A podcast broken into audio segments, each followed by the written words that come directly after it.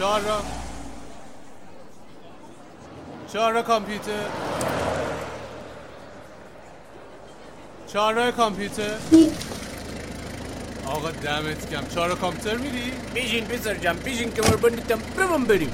به روی چشم. آه, آه. اینم کمربند. من یه آهنگی برای تو بذارم تا اونجا حوصله تو سر نره. مرسی.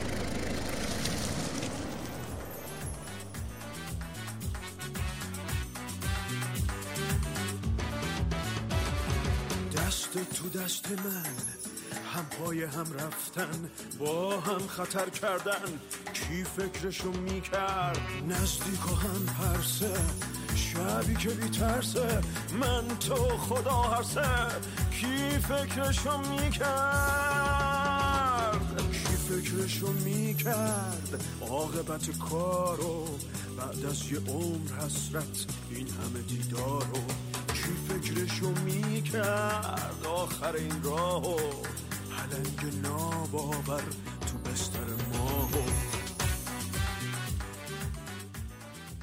وقتتون بخیر. من آرش هستم. و منم اردشیر هستم. و خوش آمد میگیم به افرادی که دارن این پادکست رو گوش میدن و امیدواریم که مطالب آموزنده بگیم و ازش لذت ببرید. همونجوری که می‌دونید ما توی این پادکست در مورد مسائل کامپیوتری و تکنولوژیکی به زبان ساده صحبت می‌کنیم که بتونید راحت متوجه بشید و ازش استفاده بکنید. سعی می‌کنیم چیزایی که بقیه براتون میپیچونن و سختش می‌کنن رو جوری آسون بگیم که خودتون تصمیم گیرنده بشید و برای انتخاب یه قطعه یا هر چیزی محتاج بقیه آدما نباشید.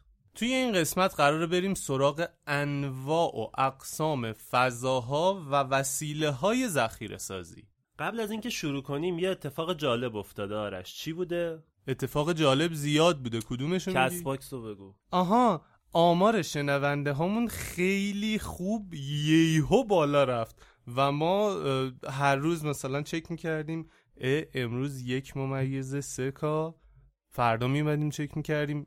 یک ممیز پنج K. پس فردا دو K.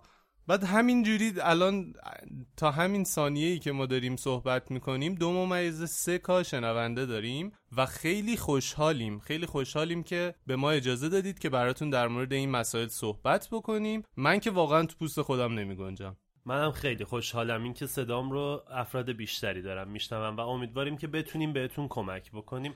و قول میدیم که این پادکست همیشه براتون رایگان انتشار پیدا کنه. ولی در رابطه با زمانش نمی‌تونیم قولی بدیم چون صدای من هی میره و میاد. مثل الان که تقریبا سرما خوردم. الانم با کلی سرفه و آب جوش و اصل و روتارین و این چیزا دارم صحبت می‌کنم. یادتونه توی قسمت معرفی انواع قطعات کامپیوتری و تشبیه اون به اعضای بدن در مورد این صحبت کردیم. کامپیوتر دو نوع حافظه داره. یه دونه حافظه کوتاه مدت و یه دونه حافظه بلند مدت. حافظه کوتاه مدت حافظه هایی بودن که اینجا راجبشون صحبت نمی کنیم بعدا اگه لازم بود خیلی هم لازم نیست توی اون قسمت همه چیزو گفتیم. اما حافظه بلند مدت انواع و اقسامی داره که توی این قسمت در مورد اونها قرار صحبت کنیم. اگه به زبان ساده بخوایم بگیم عکساتون رو کجا ذخیره می‌کنید؟ وقتی یه فیلم می‌گیرید رو کجا داره ذخیره میشه؟ می‌خوایم بریم سراغ تاریخچش ببینیم از قدیم کجاها می‌شده ذخیره کرد و در آینده چه راههایی احتمالا برای ما هست. بریم سراغ اولین وسیله ذخیره سازی که می‌شده باهاش کاری انجام داد. چی بود؟ پانچ کارت ها بودن. یعنی هیچ چیز الکترونیکی نبودا یه کاغذ کاغذ کنه یه تیکه مقوا بود جاهای مختلفش یه سری سوراخ می‌زدن و این رو دستگاه میخونده و متوجه می‌شده که اطلاعات اون چیه. اگه ده شستی باشید حتما قول کنکور رو قشنگ حس کردید و قدیمی ها کمتر ده هفتادی هم شما هم داشتید کنکور دیگه. الان هم دارن. نه هنوز با اون روشی که سوراخ می‌شد و بر اساس اون نتیجه ترسیم می‌شد. یادم نمیاد. ببینید یادتونه مدرسه می‌خواستیم یه سوال طرح بکنیم بعد سوالا رو چهارگزینه‌ای می نوشتیم یه کلید طراحی می‌کردیم کلید رو سوراخ می‌کردیم میذاشتیم رو سوالا هر کدوم درست بود بر اساس اون میفهمیدیم که این نمره شم میشه. توی کنکور هم مدت ها از همین روش استفاده می‌شده. خب این از کجا الهام گرفته شده بوده؟ از روش کارکرد punch card ها البته من خودم هم سنم خیلی به punch card ها قد نمیده که بخوام کار کرده باشم یا حتی دیده باشم. بعدها فقط نمونه هاش رو دیدم و یه دونه نمونهش دستم گرفتم. به هر حال پانچ کارت ها حافظه های خیلی کوچیکی داشتن و حجم خیلی زیادی رو می‌گرفتن به خاطر اینکه باید کاغذهای زیادی رو روی همدیگه تلمبار می‌کردن. از اینجا به بعد ما برای اینکه بتونیم ساده تر این رو به شما بگیم یه دستبندی رو در نظر گرفتیم که بتونیم راحت تر این موارد رو به شما انتقال بدیم. دو تا دستبندی دستبندی قابل حمل و ثابت. خب همونجور که از اسمشون پیداست قابل حمل دستگاه هایی هستن که شما می‌تونید اطلاعات رو روشون ذخیره کنید و با خودتون جابجاشون بکنید. ثابت دستگاه هایی هستن که داخل کامپیوتر قرار می‌گیرن و عموما قابل جابجا شدن نیستن. ولی خیلی وقتا می‌تونید هاردتون رو بکنید با خودتون ببرید جای دیگه. اونجوری بگیم قابل حمله. ولی ما قرار هاردها رو ببریم تو دسته ثابت. اونا دارن تقلب می‌کنن تقصیر ما نیست. پس الان میریم دسته قابل حمل رو در موردش صحبت می‌کنیم. punch card ها یه جورایی قابل حمل بودن ولی اون موقع اصلا فقط همونا بودن. چیز دیگه این نبود که بخواد قابل حمل و ثابت باشه. واسه همین بعد از اون شروع کردیم. اما بعد از punch card ها یه چیزایی بودن به اسم فلاپی. یادتون میاد؟ احتمالا تعداد افراد خیلی کمی هستن که پادکست ما رو گوش بکنن و فلاپی کارت نسل اول هاشو یادشون بیاد. چون اولین مدل های فلاپی کارت ها اندازه های بزرگی داشتن خیلی نرم بودن و اصلا کاور سفتی نداشتن. تو می‌تونستی یه ذره باشون حتی بازی هم بکنی و اندازهشون پنج و یک چهارم اینچ بود. اون موقع کیس کامپیوتر زیر مانیتور قرار می گرفت و این فلاپی دیسک رو به صورت اینجوری نمی‌دونم چجوری می‌کردن توی کیس و می‌تونستن اطلاعاتش رو بخونن چقدر اطلاعات توش ذخیره می‌شد؟ فکر کنم آخرین مدل هاش دیگه 320 کیلوبایت می‌شد اطلاعات توش ذخیره کنی یعنی در حد یه ringtone گوشیتون بعد روی اون چی جا می‌شد؟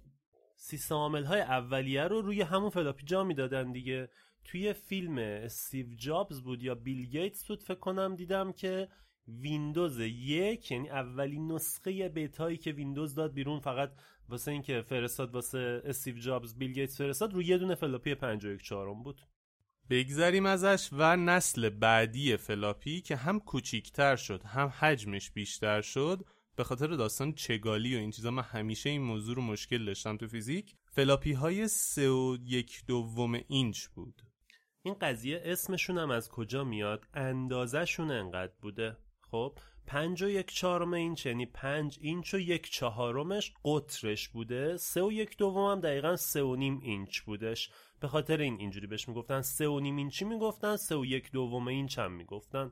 حجم فلاپی دیسک های سه و نیم اینچی یک ممیز 44 مگابایت بود که می‌تونستی مثلا من یادم موقعی که هنرستان درس میخوندم پروژه درس پاسکالمون رو روی یه دونه فلاپی میریختیم هنوز یه ذره هم جا داشت میبردیم تحویل می‌دادیم. یه سری بازی ها رو من یادم رو 5 6 تا فلاپی دیسک میریختن و انتقال می‌دادن. ویندوز 95 تا اونجایی که یادمه یه نسخه فلاپیش هم میومد یعنی بود اصلا من که ندیده بودم. ولی می‌گفتن 8 تا فلاپی بوده انگار. البته یه سری چیزای دیگه هم این وسط بود مثلا فلاپی دیسک 8 اینچ هم بود. چون همه گیر نشده بود و خیلی مرسوم نبود ما دیگه راجبش صحبت نکردیم. کلا فلاپی ها رو به تاریخ باید بسپریم. فقط گفتیمشون که بدونید تو تاریخ یه اینجور چیزایی هم بوده یه انقدر حجم کمی هم یه زمانی استفاده می شده من یه دونه عکس دیده بودم یه دستگاه خیلی بزرگی و پشت یه کامیون گذاشته بودن. داشتن انتقالش می‌دادن به ساختمون IBM. بعد کل اون دستگاه 256 مگابایت بود که کنارش یه دونه فلش 256 مگابایتی اونم مال قدیم الان دیگه خیلی مرسوم نیست گذاشته بودن و گفتن پیشرفت تکنولوژی رو ببینید. اون رو باید 50 تا آدم مختلف زیرش رو می‌گرفتن حملش می‌کردن. این یکی رو ما الان می‌ذاریم تو جیبمون حملش می‌کنیم. بعد از اینکه فلاپی دیسک ها عمرشون رو دادن به شما رفتیم سراغ CD CD مخفف compact disk ه. ولی به دستگاهی که CD رو می‌خونه باید بگیم CD drive یا disk drive باید بهش بگیم. اشتباها توی بازار میگن که آقا CD می‌خوام و نمیگیم آقا CD که تو می‌خوای CD خام می‌خوای یا نه دستگاه CD می‌خوای. حالا امروز البته تقریبا CD هم دیگه داره منحل میشه و دیگه داره عمرشو میده به خدا. ولی باید اینو بدونیم چون تو بقیه دستگاه ها هم همین استفاده میشه. سیدیا اومدن حجم مناسب و خوبی هم داشتن. واسه اون دوران مثلا می‌شد یه آلبوم موسیقی کامل با کیفیت خوب روشون ریخت. 12 13 تا قطعه آدیو. و یه سری فیلم ها رو می‌شد روش ریخت. اما خب روز به روز داشت کیفیت فایل های تولیدی توسط کامپیوتر بیشتر می‌شد. و واسه جابجایی اینها لازم بود یه قطعه دیگه ای رو معرفی بکنیم. قبل از اینکه بخوایم بریم سراغ قطعه دیگه من می‌خوام یه چیز جالب بهتون بگم. حد اکثر حجم یه دونه دی 700 مگابایت. نسخه های بیشتری هم داره. مثلا نسخه 810 مگابایتی هم ازش اومد. تلاش کردن چیزای بهتری هم بسازن ولی بعد رسیدیم به نسل بعدی. ولی نکته جالبی که باید بدونید اینه من دی داشتم که دو گیگ اطلاعات روش بوده. می‌دونید چجوری میشه دو گیگ اطلاعات روی دی ذخیره کرد؟ فشرده سازی؟ نه فشرده هم نشده بود. ببین یه ذره بحث فنی جالبه ولی خیلی نکته جذابیه. روی یه دونه دی 700 مگابایتی در اصل میشه هفت ضرب در چهار یعنی دو ممیز 8 گیگابایت اطلاعات ذخیره کرد. ولی چرا ما 700 مگشون بینیم؟ به خاطر اینکه هر چیزی که قرار روی سیدی نوشته بشه چهار بار نوشته میشه. یعنی هر یه بایت قرار چهار بار نوشته بشه که اگه یکی از اون بیت ها آسیب دید از یه دونه دیگه بتونه اطلاعات رو بخونه به شما بده. حالا شرکت نورتون اون زمان یه دونه دیسک ساخته بود که این دیسک دو گیگابایت اطلاعات روش بود. یعنی اومده بود این نسخه های دوبل شدن رو کاهش داده بود. دی آسیب پذیرتر بود ولی حجم خیلی بیشتری اطلاعات روش ذخیره کرده بود. کار خیلی جالبی بود که اون زمان نورتون انجام داده بود. پس این سی دی ها هم مثل کابل شبکه اون داستان ریداندنت رو استفاده کردن و بعد کلا زدن ترکوندن نه نه نه آخه واجب بود. چرا؟ چون تو کابل شبکه کابل خیلی کم احتمال آسیب داشت ولی تو سیدی خیلی احتمال آسیب داشت. یاد نیست چقدر ما سیدی رو میبردیم میشستیمش با ریکا با ریکا. با ریکا و بعد می‌گفتن مثلا دست با دست بکش بره خونه هاشو پر. یه چیزایی می‌گفتن ما هم ساده بودیم انجام می‌دادیم.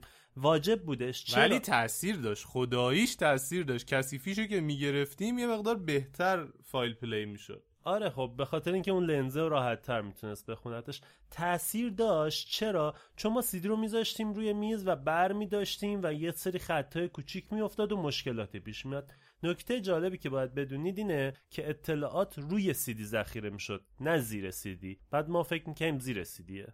خب از سیدی بگذریم. بریم سراغ تکنولوژی بعدی. دیویدی. دیویدی ها از نظر ظاهری عین سیدی بودن. همون اندازه هم بودن.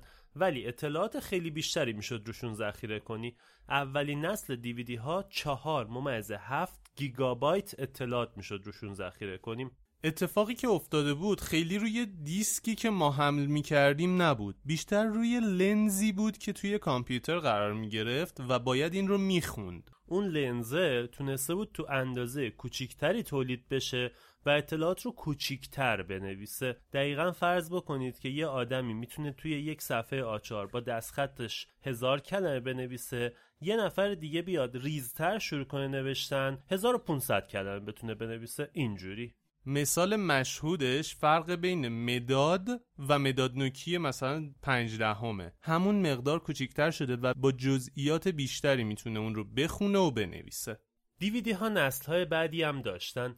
نسل بعدی دیویدی که الان هم توی ایران خیلی عرفه و داره استفاده میشه بهش میگن دیویدی 9 می‌تونه تا 9 ممیز 4 گیگابایت اطلاعات رو رو خودش ذخیره کنه. یه نسل دیگه هم دارن که 15 و 7 گیگابایت فکر کنم که هنوز تو ایران که نیومده درست حسابی اونور دنیا فکر کنم دیگه استفاده نمیشه به خاطر اینکه نسل بعدیش اومد. نسل بعدی یا تکنولوژی بعدی دو تا چیز با هم اومدن و یه جنگ بزرگی اونجا شکل گرفت. بلوری و HD DVD یه سری شرکت ها اومدن تجهیزات بلوری رو گرفتن روی دستگاهشون نصب کردن. یه سری دیگه اومدن از HD DVD پشتیبانی کردن و بین سال 2006 تا 2008 این جنگه صورت گرفته بودش که هر دو تا دستگاه ها می اومد بعدیش چی بود؟ بعدیش واسه ما این بودش که مثلا رفته بودیم یه دستگاه بلوری خریده بودیم بعد فیلمی که دوست داشتی ببینی روی HD DVD اومده بود به خاطر اینکه سازنده با اون قرار داد داشت و دیگه جورایی حوصله مردم رو داشت سر برد تا اینکه بلوری پیروز شد این جنگو. چه جوری پیروز شد؟ داستان به اینجا برمیگرده که پشت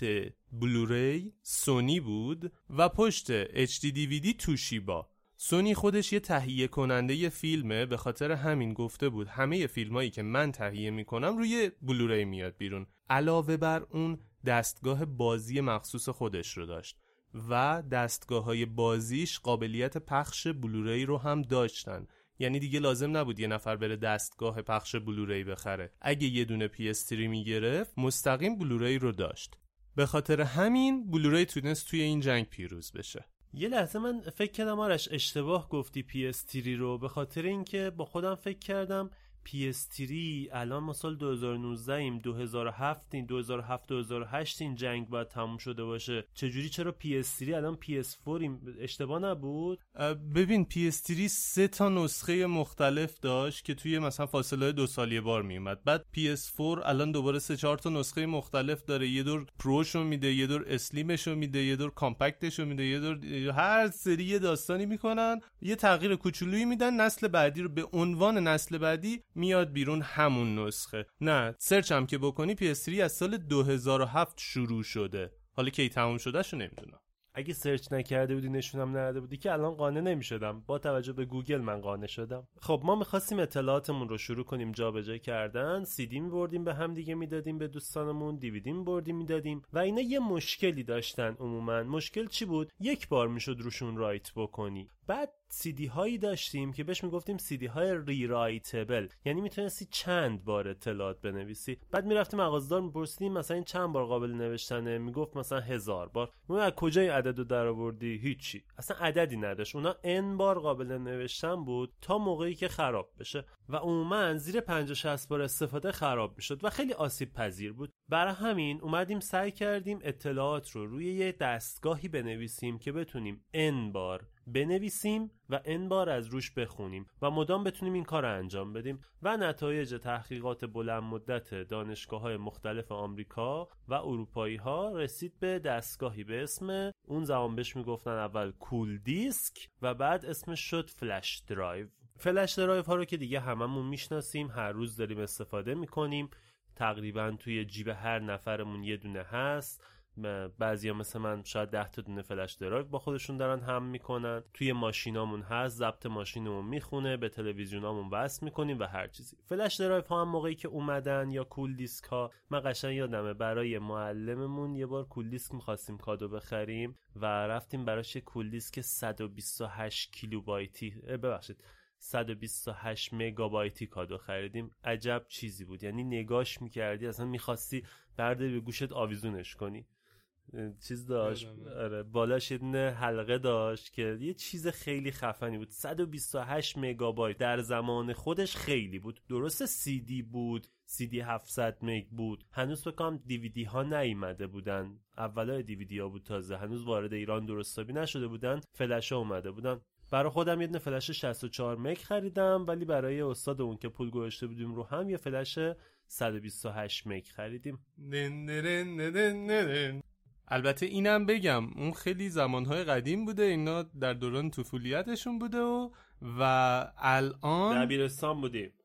طفولیت محسوب میشه. الان حافظه های فلش تا یک ترابایت هم حجمش هست. همینجوری داره روز به روز هم بیشتر میشه.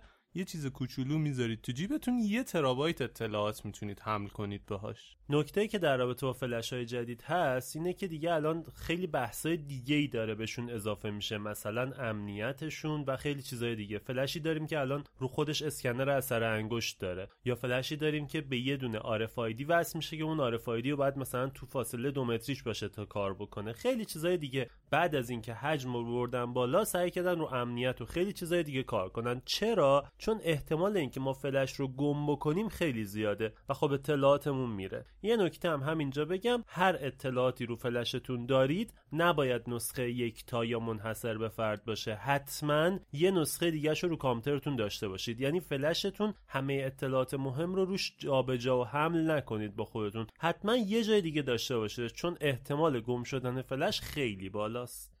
یه نکته خیلی جذاب دیگه که همه این داستان رو رعایت می‌کنند و بیهوده ترین کار ممکن تو دنیاست می‌دونی چیه؟ در فلش؟ نه بجز در فلش بجز در فلش که اونم یه سری داستانا داره اینه که فلش رو حتما باید سیفتی ریموو کنید. بعد فلش رو بکشید. این بزرگترین اشتباهیه که در مورد فلش رایج هستش. یه ذره توضیح بده قضیه چیارش. همه شاید نفهمیده الان کامل.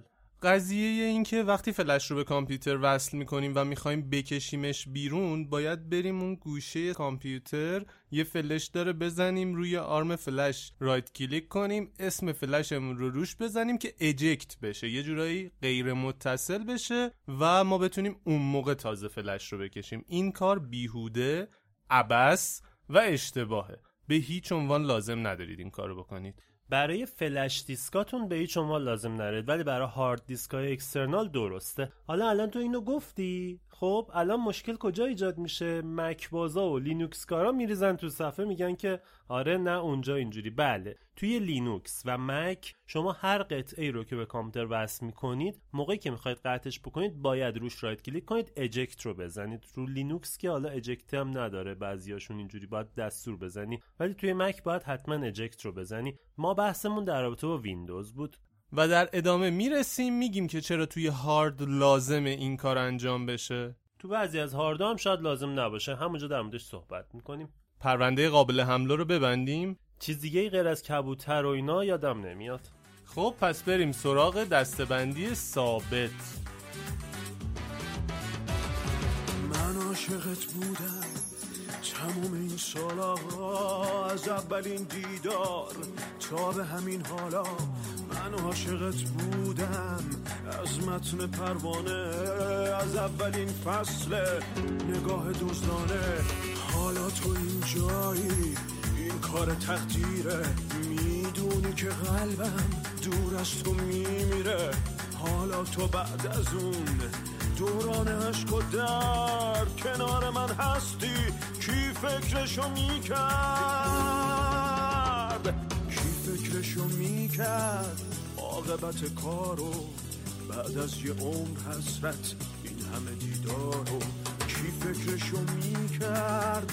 آخر این راهو پلنگ ناباور تو بستر ماهو. پانچو گفتیم می‌رسیم به یه چیز دیگه به اسم تیپ یا نوار مغناطیسی. یه اینجور چیزی بود. یه چیزی مثل VHS قدیمی یادتونه؟ فقط تو سایز بزرگتر که حجم بسیار بالایی از اطلاعات رو ذخیره می‌کرد. البته نسبت به سایز اون موقع شا. قدیما تیپ ها اندازه خیلی بزرگی داشتن اطلاعات زیادی هم روش می‌شد ذخیره بکنی. فقط یه ایراد بزرگ داشتن. اون ایراد هم بود که دسترسی به اطلاعات به صورت ترتیبی بود. نوار یادتونه میذاشتیم پخش می‌کردیم. اگه می‌خواستیم بریم آهنگ چهارم باید آهنگ یک دو سه رو دست می‌گرفتی روش ردشه بره جلو تا به آهنگ چهارم برسه. تازه جایی هم واسه قطع کردن و اینا نداشت خودش. به اون می‌گفتیم دسترسی ترتیبی. tape ها هم دسترسیشون ترتیبی بود.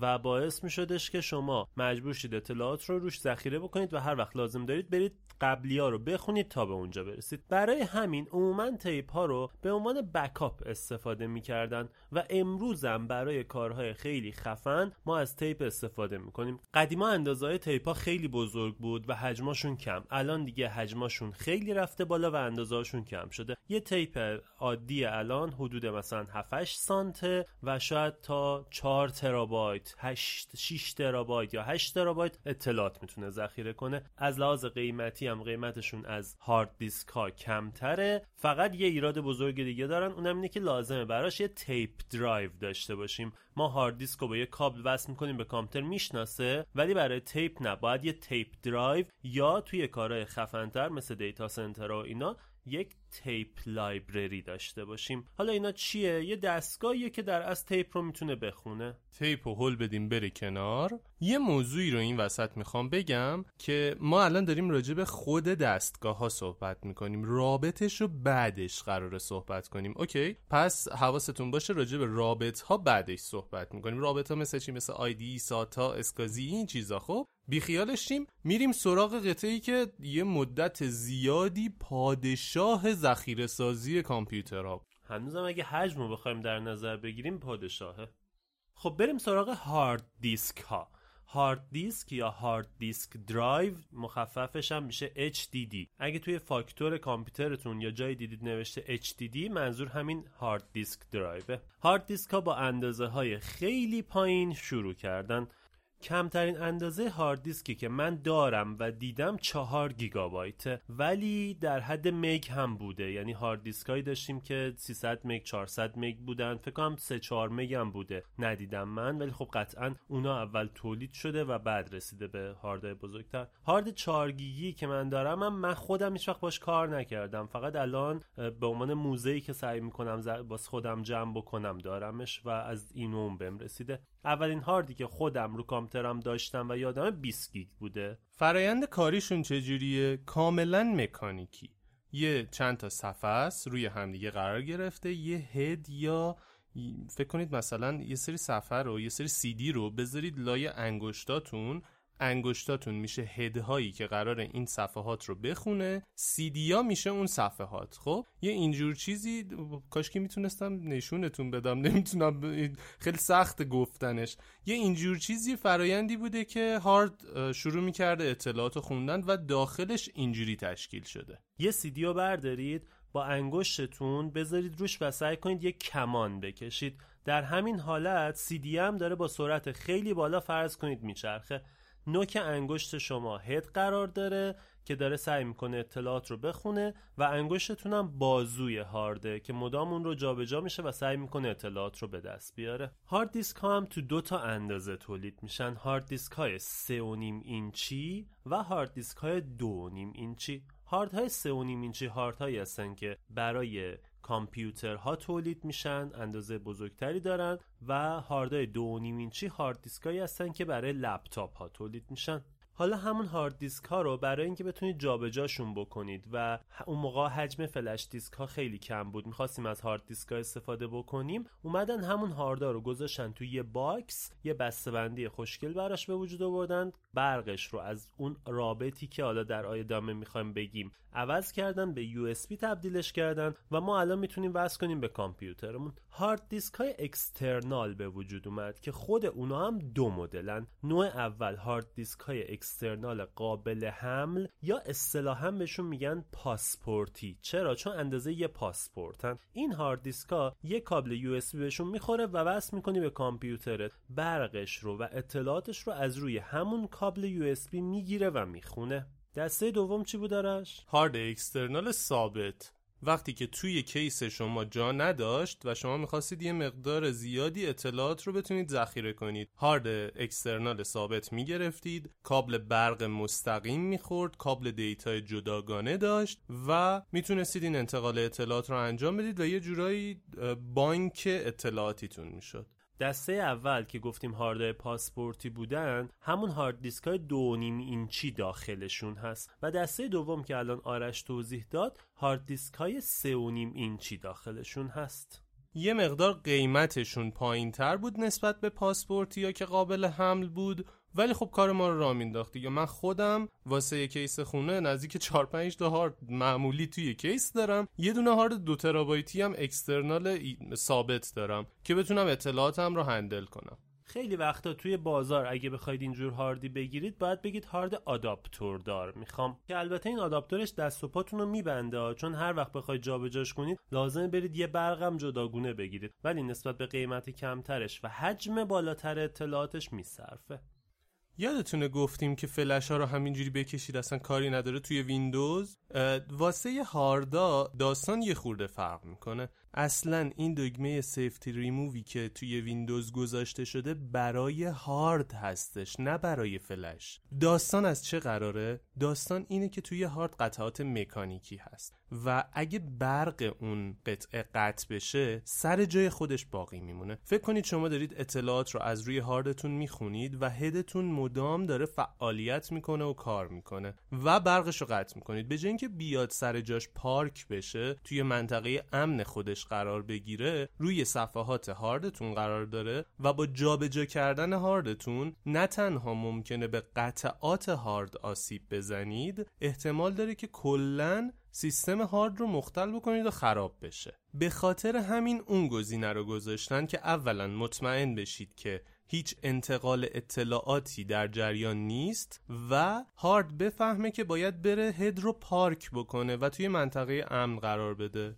بعضی از هارد دیسکای درست حسابی داخل خودشون انباره های ذخیره برق دارن. خازن. این انباره یا خازن برق تا یه مقدار کمی تو خودش ذخیره می‌کنه که وقتی شما هاردو کشیدید اون بازو رو بتونه با اون ببره پارک بکنه. ولی از اونجایی که همه مدل‌ها این رو ندارن و امکان داره اون خازن آسیب دیده باشه و برق رو درست ذخیره نکرده باشه بهتره که حتما قبلش اون گزینه رو بزنید. الان خیلی‌ها در میان میگن نه آقا ما هیچ وقت نمی‌زنیم و هیچ مشکلی پیش نمیاد. بله به خاطر اینکه اون خازنه وجود داره. ولی چه کاریه؟ اگه دوست روز شک دار بگیرید با خود. البته که من میگم اگه هاردتون رو طی یکی دو سال سه سال چهار سال اخیر خریدید راحت بکشید. هیچ مشکلی پیش نخواهد اومد. همشون دیگه اینو دارن. بیس تکنولوژیه. اگه نداشته باشن که احتمالا هارد به درد نخور خریدید.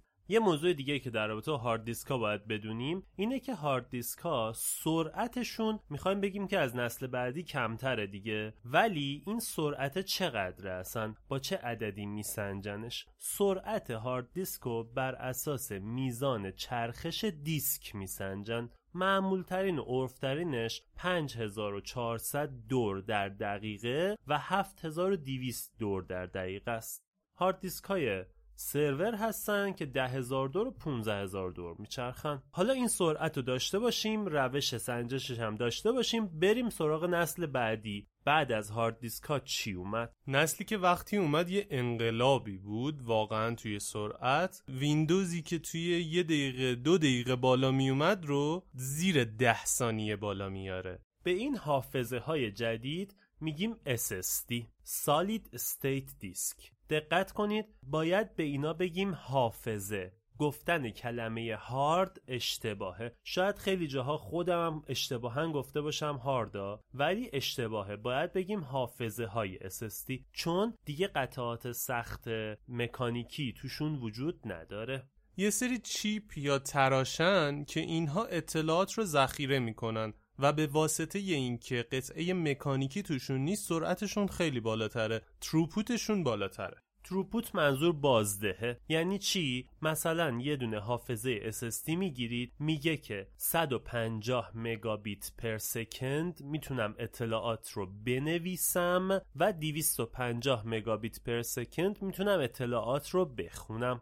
در رابطه با تفاوت بیت و بایت هم که یادتونه قبلا صحبت کردیم مگابیت چیه مگابایت چیه سرعت داشتیم و ذخیره سازی. اپیزودهای قبلی رو گوش کنید می‌فهمید. SSD نسل آخره. یه سری فکر می‌کنن که یک نوع حافظه دیگری هم وجود داره که بعد از SSD اومده ولی در اصل اون یک دسته ای از SSDه پس میشه گفت SSD فعلا نسل آخره. پس میشه گفت SSD ها دو دسته هستن. دسته اول که همون حافظه SSD با کابل به مادربرد وصل میشه. دسته دوم که بهشون میگیم Non-Volatile Memory Express همون حافظه SSD ولی مستقیم روی مادربرد میشینه و دیگه کابل جداگونه ای نداره. چون مستقیم روی مادربرد و روی درگاه PCI اکسپرس میشینه سرعتش خیلی بالاتره. خیلی. حالا سریع بریم سراغ رابط های انتقال اطلاعات که خیلی هم دیگه پادکست طول نشه چون قرار راجع به یه موضوع دیگه هم صحبت کنیم. رابطه اتصال یعنی اینکه این هارد دیسک های ما این حافظه های ما چجوری به مادربرد وصل میشن؟ یادتونه توی قسمت اعضای بدن گفتیم که همه قطعات کامپیوتر باید به مادربرد وصل بشن؟ حالا می‌خوایم اینجا بگیم که چجوری وصل میشن. از قدیم عرف بوده که با کابل وصل می شدن ولی این کابل نوعهای مختلفی داشته. قدیمی ترین نوع کابلا بهش می‌گفتن IDE که دیگه الان نمیبینیدشون. بعدش اسکازیا بودن که اسکازیا هنوز هستن توی سرورها استفاده میشن الان. که البته نسخه ارتقا یافتهشون اونجا استفاده میشه. بعد رابط ساتا میاد. رابط ساتا یه رابط کوچیکه احتمالا دیدیدش. اگه داخل کامپیوترتون رو باز کنید یه سری کابل رنگی زرد قرمز یا مشکی می‌بینید که خیلی کوچولوه. به هاردتون وصل شده و مادربرد خورده.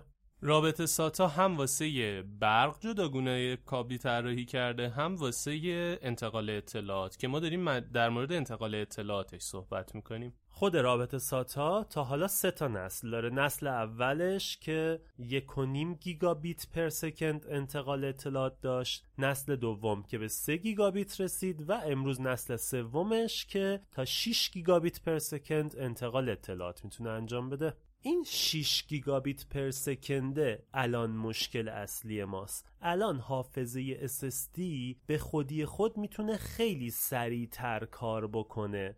ولی وقتی 6 گیگابیت per second حد نهایت انتقال ما باشه یه لغتی به وجود میاد به اسم bottleneck. bottleneck چیه؟ bottleneck گلوگاهه. یعنی اون جایی که ما رو محدود می‌کنه که چقدر باید خروج داشته باشیم. شما یه تانکر آب رو تصور کنید یه شیر کوچولو داره. از این شیر چقدر طول می‌کشه اون تانکر خالی بشه؟ حالا فرض کنید یه شیر خیلی بزرگ واسش بذاریم با قطر مثلا 15 اینچ 20 اینچ سرعت بیشتری واسه خروجش پیدا میشه. این کابل ها گلوگاه یا باتلنک ما بودن. نمیذاشتن ما سرعت بیشتری انتقال اطلاعات داشته باشیم. خب راه حل مهندسا چی بود واسش چیکار کردن؟ کابل رو حذفش کردن. گفتن اه مشکل از اینه. تو نمی‌تونی این کار انجام بدی. دیگه نمی‌خوام بیای سر کار. مثل دیدید کارمند چجوری اخراج می‌کنن؟ گفتن شما دیگه اخراجی نمی‌خواد بیای. ما این حافظه SSD رو می‌بریم مستقیم میذاریمش رو خود مادربرد وقتی مستقیم بذاریمش رو مادربرد دیگه مشکل کابل نیستش. گلوگاه ما. گلوگاهمون رو حذف می‌کنیم. البته اینو بگم که این گلوگاه هیچ موقع حذف نمیشه. همیشه یه بالانسی بین این دوتا هست که یه کدوم باید گلوگاه بشن. واسه اینکه همزمان که با هم رشد نمی‌کنن. یه کدوم ممکنه ضعیفتر از اون یکی باشه و این مشکل به وجود بیاد. گلوگاه چیز بدی نیست. اینکه اختلاف گلوگاه گلوگاه یک قطعه با گلوگاه یک قطعه دیگه زیاد باشه چیز مشکل داریه. یه ذره توضیحش سخته و اگه نفهمیدید خیلی خودتون رو ناراحت نکنید چون واقعا موضوع پیچیده ایه ما توی کامپیوتر باید بشینیم این گلوگاه و درست حسابی حسابش بکنیم شاید زمان زیادی ببره. خب حالا این حافظه های جدیدی که گفتیم می‌خوایم بشونیمشون رو مادربرد رو اومدن گفتن خب کجای مادربرد بشونیم؟ یه سری پورت طراحی کردن. در اصل باید روی پورت PCI Express بشینه. پورت PCI Express همون پورتیه که شما کارت گرافیکتون رو روش قرار می‌دید. ولی اینا خیلی کوچیک‌تر بودن. واسه همین یه سری قطعات ساختن که میشه چند تا از اینا رو گذاشت و روی PCI Express گذاشت. یا توی یه سری از مادربردها یک پورت جدیدی بر اساس همون PCI Express طراحی کردند که بهش میگن پورت M2 و دیگه جای بزرگی هم روی مادربرد نمی گرفت تقریبا یک چهارم یه دونه PCI Express بود و روی اون قرار می گرفت حافظه M2مون 200 گیگ 300 گیگ 1 ترابایت. حجم رو می‌تونستیم داشته باشیم حتی بیشتر. الان که چک کردیم NVMe 16 16 ترابایتی دیدیم. البته NVMe که PCI Express می‌خورد نه M2 یعنی اون رابط گندهه یعنی یه رابطی که اندازه تقریبا کف دسته. M2 تقریبا دو بند انگشته طولش قطرشون جفتش کوچیکه ولی PCI Express ها تقریبا اندازه کف دسته. باز هم میگم طولش نه قطرش. و یه نکته جالبی که پورت M2 داره اینه که حافظه به صورت خوابیده بهش وصل میشه. یعنی حافظه رو شما میخوابونید روی مادربرد دیگه چیزی ایستاده نیست. و خب این ایستاده نبودنش خیلی جذابش می‌کنه که تو مادربردهای جدید حتی یه برد اضافه هم یعنی یک پلیت آهنی هم روش می‌ذارن که خیلی خوشگل ترش می‌کنه. اینم تموم شد و بریم سراغ یه چیزی که خیلی دیگه داره همه گیر میشه و تقریبا الان همه کسایی که گوشی هوشمند دارن دارن ازش استفاده می‌کنن. شاید نشناسنش ولی کاملا دارن استفاده می‌کنن و اون فضای ابریه. به اسمای مختلف شنیدید. iCloud، Dropbox، Google Drive، OneDrive چیز درایو های مختلفی که شرکت های مختلف ارائه میدن. کلا ایده فضای ابری یا cloud drive اینه که شما اطلاعاتتون رو بدون اینکه بخواید حمل کنید یه جایی بذارید که همیشه در دسترس باشه. کجاست که همیشه در دسترسه؟ یه جایی توی اینترنت. کافیه شما فقط به اینترنت وصل بشید تا بتونید از اون اطلاعات استفاده بکنید. همتون دیگه حداقل یه Gmail دارید. هر account Gmail 15 گیگابایت cloud drive رو خودش داره یا بهش میگن Google Drive. شرکت گوگل برای خودش یه فضای ابری داره به اسم Google Drive که به همه کاربران Gmail همون رو رایگان میده. همه ایمیل های شما توی Google Drive تون داره ذخیره میشه. همه contact های گوشیتون توی Google Drive تون داره ذخیره میشه و هر چیز دیگری که شما با گوشیتون کار می‌کنید یا از ایمیلتون میاد و میره داره توی Google Drive تون ذخیره میشه. گوشی اندرویدی. آره آیفونا برای خودشون جداگونه دارن. خب حالا شما می‌تونید خودتون هم یه سری اطلاعات رو توی Google Drive تون ذخیره کنید. مثلا می‌خواید همه عکساتون به عنوان backup بره تو Google Drive تون یا نه؟ می‌خواید یه فیلمی رو توی Google Drive تون داشته باشید که بعدا از یه جای دیگه بتونید ازش استفاده کنید. من تقریبا همه فیلم هام رو فیلم های آموزشیمو توی Google Drive دارم. البته همش توی یه دونه جا نمیشه. یه تقلبی می‌کنیم چند تا Google Drive می‌سازیم. اگه می‌خواید برید یه جایی ارائه دارید دانشجو هستی و باید پاورپوینت تو با خودت ببری می‌تونی به جای اینکه پاورپوینت رو روی فلشت بریزی با خودت ببری توی Google Drive ت آپلود کنی و بعدم از اون بر ازش دریافت کنی یا از همونجا بخونیش. اگه یه ایمیل مایکروسافت داشته باشید مثلا با Outlook می‌تونید مستقیما روی ویندوزتون اون رو login بکنید و به عنوان یک پوشه یا یک درایو کامپیوتر وقتی My Computer تون یا This PC تون رو باز می‌کنید اون رو می‌شناسه. می‌تونید اطلاعاتتون رو به اون انتقال بدید اطلاعاتتون رو از اون بردارید به شرط اینکه به اینترنت متصل باشید. خیلی کار رو راحت می‌کنه. شما توی خونتون با کامپیوتر توی OneDrive تون یه سری اطلاعات میریزید. فقط حواستون هست که این sync توی اینترنت انجام بشه و میرید سر کارتون folder OneDrive تون رو باز می‌کنید یا drive OneDrive تون رو باز می‌کنید و اطلاعاتتون اونجا هست. معجزه نیست شعبده بازی نیست هیچ چیزی نیست. یه سیستمیه به اسم cloud drive که راجبش توضیح دادیم. من خودم به شخصه هم OneDrive دارم و استفاده می‌کنم که مال شرکت مایکروسافته هم چندین و چند Google Drive دارم هم دو سه تا Dropbox دارم. Dropbox چیه؟ Dropbox هم یک فضای ابری مال یه شرکتیه که اسم محصولش Dropbox ه اتفاقا اتفاقا یکی از اعضای این Dropbox ایرانیه و اسمش بود؟ آرش هم اسم تو بود. نمی‌دونم. وطنم پاره تنم. نکته جالب Dropbox از اون ویدیو اولش میاد که من عاشق اون ویدیو اولشم که شروع کردم. می‌خواستن شروع کنن یه ویدیو دادن بیرون. یه ویدیو انیمیشن طور بوده که توش نشون داده. یه بنده خدایی داره میره و فلشش از جیبش میفته توی رودخونه و میگه وای بدبخت شدم فلشم رفت. بعد همونجا بالون باز میشه بالا سرش. میگه اگه این اطلاعات رو روی ایمیلم داشتم یا یه جایی بود که اطلاعات رو ذخیره می‌کردم دیگه حتی لازم نبود این فلش رو با خودم حمل کنم. و بعد می‌بینن که مردم استقبال می‌کنن و میرن Dropbox رو می‌سازن. اولین فضای ذخیره سازی اینترنتی بود؟ نه گوگل قبلش داشته ولی با این اوضاعی که یعنی با این شرایطی که بگیم اطلاعاتتون رو بیارید ذخیره بکنید و استفاده کنید جدید بوده حرفشون.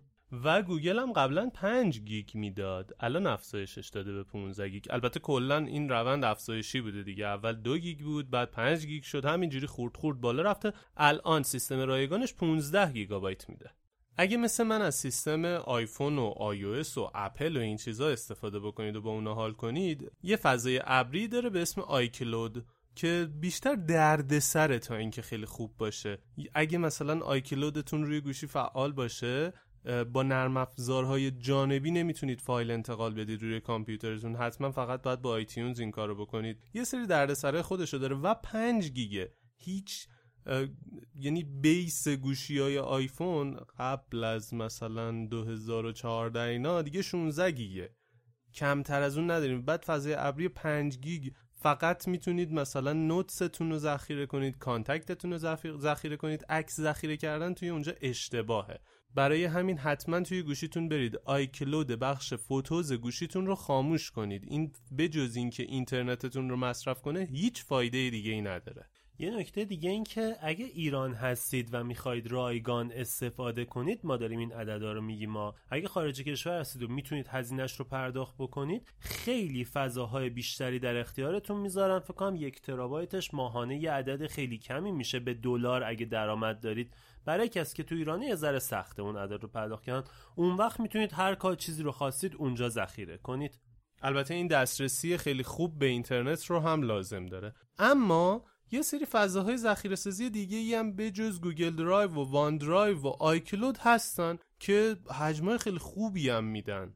ما چند تاشون رو اینجا سعی می‌کنیم معرفی کنیم که اگه به دردتون می‌خوره استفاده کنید. از اول شروع کنیم. Google Drive گفتیم 15 گیگ. درسته؟ Dropbox تو حالت پیشفرض دو گیگابایت بهتون میده. ولی اگر دوگی اگر شما دوستانتون رو دعوت بکنید به Dropbox و اونا با لینکی که شما دادید بهشون عضو بشن این دو گیگو تا 16 گیگابایت می‌تونه براتون افزایش بده. من خودم چند نفری دعوت کردم حجم Dropbox م فکر کنم به 4 گیگ رسیده الان. و چون من من فایل text توش ذخیره می‌کنم خیلی هم خوبه. من کلا استفاده روزانم از Dropbox ه الان که نگاه کردیم Dropbox 10 ترابایتش ماهی 10 دلار هزینهشه. کل درآمد این روش هم دقیقا از اجاره دادنه. شما فضا رو بهتون اجاره میدن تو این حالت. سرویس بعدی خیلی خوبی که وجود داره و به صورت رایگان واقعا مناسبه مگا هستش. mega.nz mega.nz 50 گیگابایت رایگان بهتون میده. ولی به صورت خیلی نمی‌دونم چی بگم احمقانه ای 200 گیگابایت رو 5 دلار بهتون میده. قیمتش خیلی غیر منطقیه. ولی خب رایگانش واقعا به صرفه و سرویسش هم خیلی خوب هستش. یه سرویس نیوزیلندیه که رابط کاربری خیلی جذابی هم داره و ادعا می‌کنه که اطلاعات رو به صورت رمزگذاری شده حتما save می‌کنه. و چون open source ه source ش هست می‌تونن آدما چک کنن ببینن راست گفته یا دروغ. OneDrive به صورت رایگان 5 گیگابایت به شما میده و پولی 50 گیگابایت رو دو دلار میده. به خاطر چی این قیمت رو داره؟ به خاطر سرویس های مختلف مایکروسافت هستش که کاملا compatible داره با OneDrive کار می‌کنه. قیمت بالای این اون ارزش افزوده ایه که OneDrive داره. واسه چی به Mega گفتم به درد نمی‌خوره این عدد و این قیمت؟ به خاطر اینکه سرویس افزوده ای نداره ولی OneDrive 50 گیگابایتش ارزش افزودش خیلی بالاتره. مثال واضحش اینه که مثلا خود من همه زندگیم تو OneNote ه همه متنای مهمم. همه چیمو تو OneNote نوشتم. OneNote م کجا ذخیره شده؟ توی OneDrive م. پس ارزش داره که OneDrive م ببرم 50 گیگ برسونم بتونم اطلاعات بیشتری ذخیره کنم. یه نکته جذابی که OneDrive مایکروسافت داره اینه که اگه مدرک مایکروسافت داشته باشید یه 50 گیگ بهتون رایگان میده. نه 5 گیگ. iCloud اپل هم که گفتیم 5 گیگابایت 50 گیگابایت اگه بخواید بگیرید یک دلار و اگه 200 گیگابایت بخواید بگیرید 4 دلار هستش. چند تا سرویس دیگه هم هست؟ مثل Box مثل Nextcloud مثل SpiderOak iDrive و چندین و چند سرویس دیگه که اگه search بکنید سرویس های فضای ابری می‌تونید ببینیدشون و تو هر کدوم خواستید عضو بشید. خودم به شخصه هر روز از Dropbox استفاده می‌کنم هر روز از OneDrive هم دارم استفاده می‌کنم. البته من فایل تو OneDrive هم نمیندازم من فقط OneNote م اونجاست و چندین و چند گوگل درایو هم دارم که خب اطلاعات هر چیزی رو تو یه Google Drive ذخیره می‌کنم. یه نکته خوبی هم که الان اتفاق افتاده اینه که قبلا Google Drive ما رو تحریم کرده بود و باز نمی‌شد. خدا رو شکر فعلا داره باز میشه. در حال حاضر که Google Drive بدون فیلتر باز میشه. دیگه فکر می‌کنم تموم شد و حرف دیگه توی فضاهای ذخیره سازی نداریم. تقریبا سعی کردیم همه این داستان رو پوشش بدیم و با شنیدن این پادکست این قسمت از پادکست ما شما می‌تونید همه این قطعات ذخیره سازی و فضاهای ذخیره سازی رو بشناسید و آشنا باشید ازتون خواهش می‌کنیم ما رو به دوستانتون معرفی کنید ما رو به کسایی که این پادکست براشون مفید هست معرفی کنید. هم اونا خوشحال میشن هم ما خوشحال میشیم که شنونده بیشتری داشته باشیم. اگه می‌خواید ما رو بشنوید یا به دوستاتون معرفی کنید می‌تونید بهشون بگید توی نرم افزارهای پادگیر مثل Castbox مثل Overcast و نرم افزارهای دیگه چهارراه کامپیوتر رو search کنن و گوش کنن. می‌تونن از نرم افزارهای ایرانی مثل شنوتو و ناملیک هم استفاده کنن و اونجا ما رو بشنون. ما لینک شنیدن هر قسمت رو توی وبسایت خودمونم به آدرس چهارراه کامپیوتر منتشر می‌کنیم که می‌تونید اونجا ببینید و اونجا با همون در ارتباط هم باشید. آماری که من اول پادکست دادم در مورد این که ما خیلی خوشحالیم این آمار هی روز به روز بالاتر می‌رفت و اینا امروز وقتی شروع کردیم به ضبط پادکست دو ممیز سه بود. تقریبا ساعت نه ما شروع کردیم و الان که حدودا ساعت یکه وقتی چک کردیم دیدیم شده دو ممیز پنج. خیلی خوشحال شدیم. اصلا هنگ کردیم از این آمار و البته این رو هم بگم این آمار فقط توی Castbox ه. باقی جاها ما شنونده دیگه ای داریم. خیلی از شنونده ما از رابط وبسایت شنوتو استفاده می‌کنن. و آمار اونها رو ما توی این عدد دخیل نکردیم. خیلی خوشحالیم بی نهایت خوشحالیم. ممنونیم که اجازه می‌دید ما براتون صحبت کنیم. اگه از طریق نرم افزار Castbox ما رو گوش می‌دید نظری داشتید حتما توی بخش کامنت برای ما بنویسید. من خودم به شخصه هر روز چک می‌کنم و اگه سوالی پرسیده باشید نظری گفته باشید دخیل می‌کنم توی ساخت پادکست و ازتون می‌خوایم که به ما کامنت بدید. ما قول میدیم که بخونیم و تا جای ممکن بهش جواب بدیم. حتما اگه موضوعی به ذهنتون می‌رسه که به درد یکی از قسمت های پادکست چاره کامتر می‌خوره به ما بگید و ما سعی می‌کنیم که اون رو بسازیم و در موردش توضیح بدیم. اگه می‌خواید با ما در ارتباط باشید و نظراتتون رو بگید یا موضوع پیشنهاد بدید می‌تونید توی هر جایی که پادکست رو گوش می‌دید توی بخش کامنتاش بنویسید.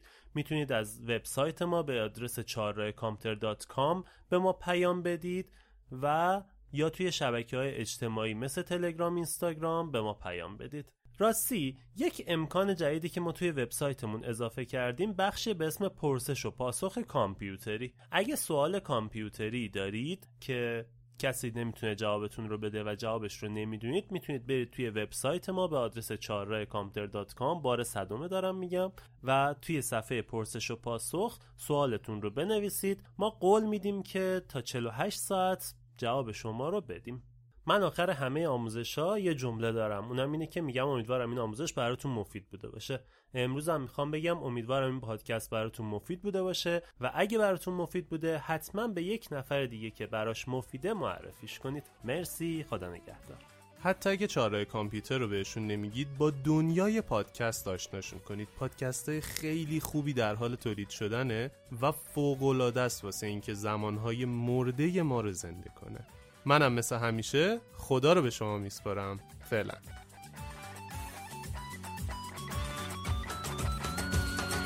دست تو دست من هم پای هم رفتن با هم خطر کردن. کی فکرشو می‌کرد؟ نزدیک و هم پرسه شبی که بی ترسه من تو خدا هرسه. کی فکرشو می‌کرد؟ فکرشو می‌کرد. عاقبت کارو بعد از یه عمر حسرت این همه دیدارو چی فکرشو می‌کرد؟ آخر این راهو. حلنگ ناباور تو بستر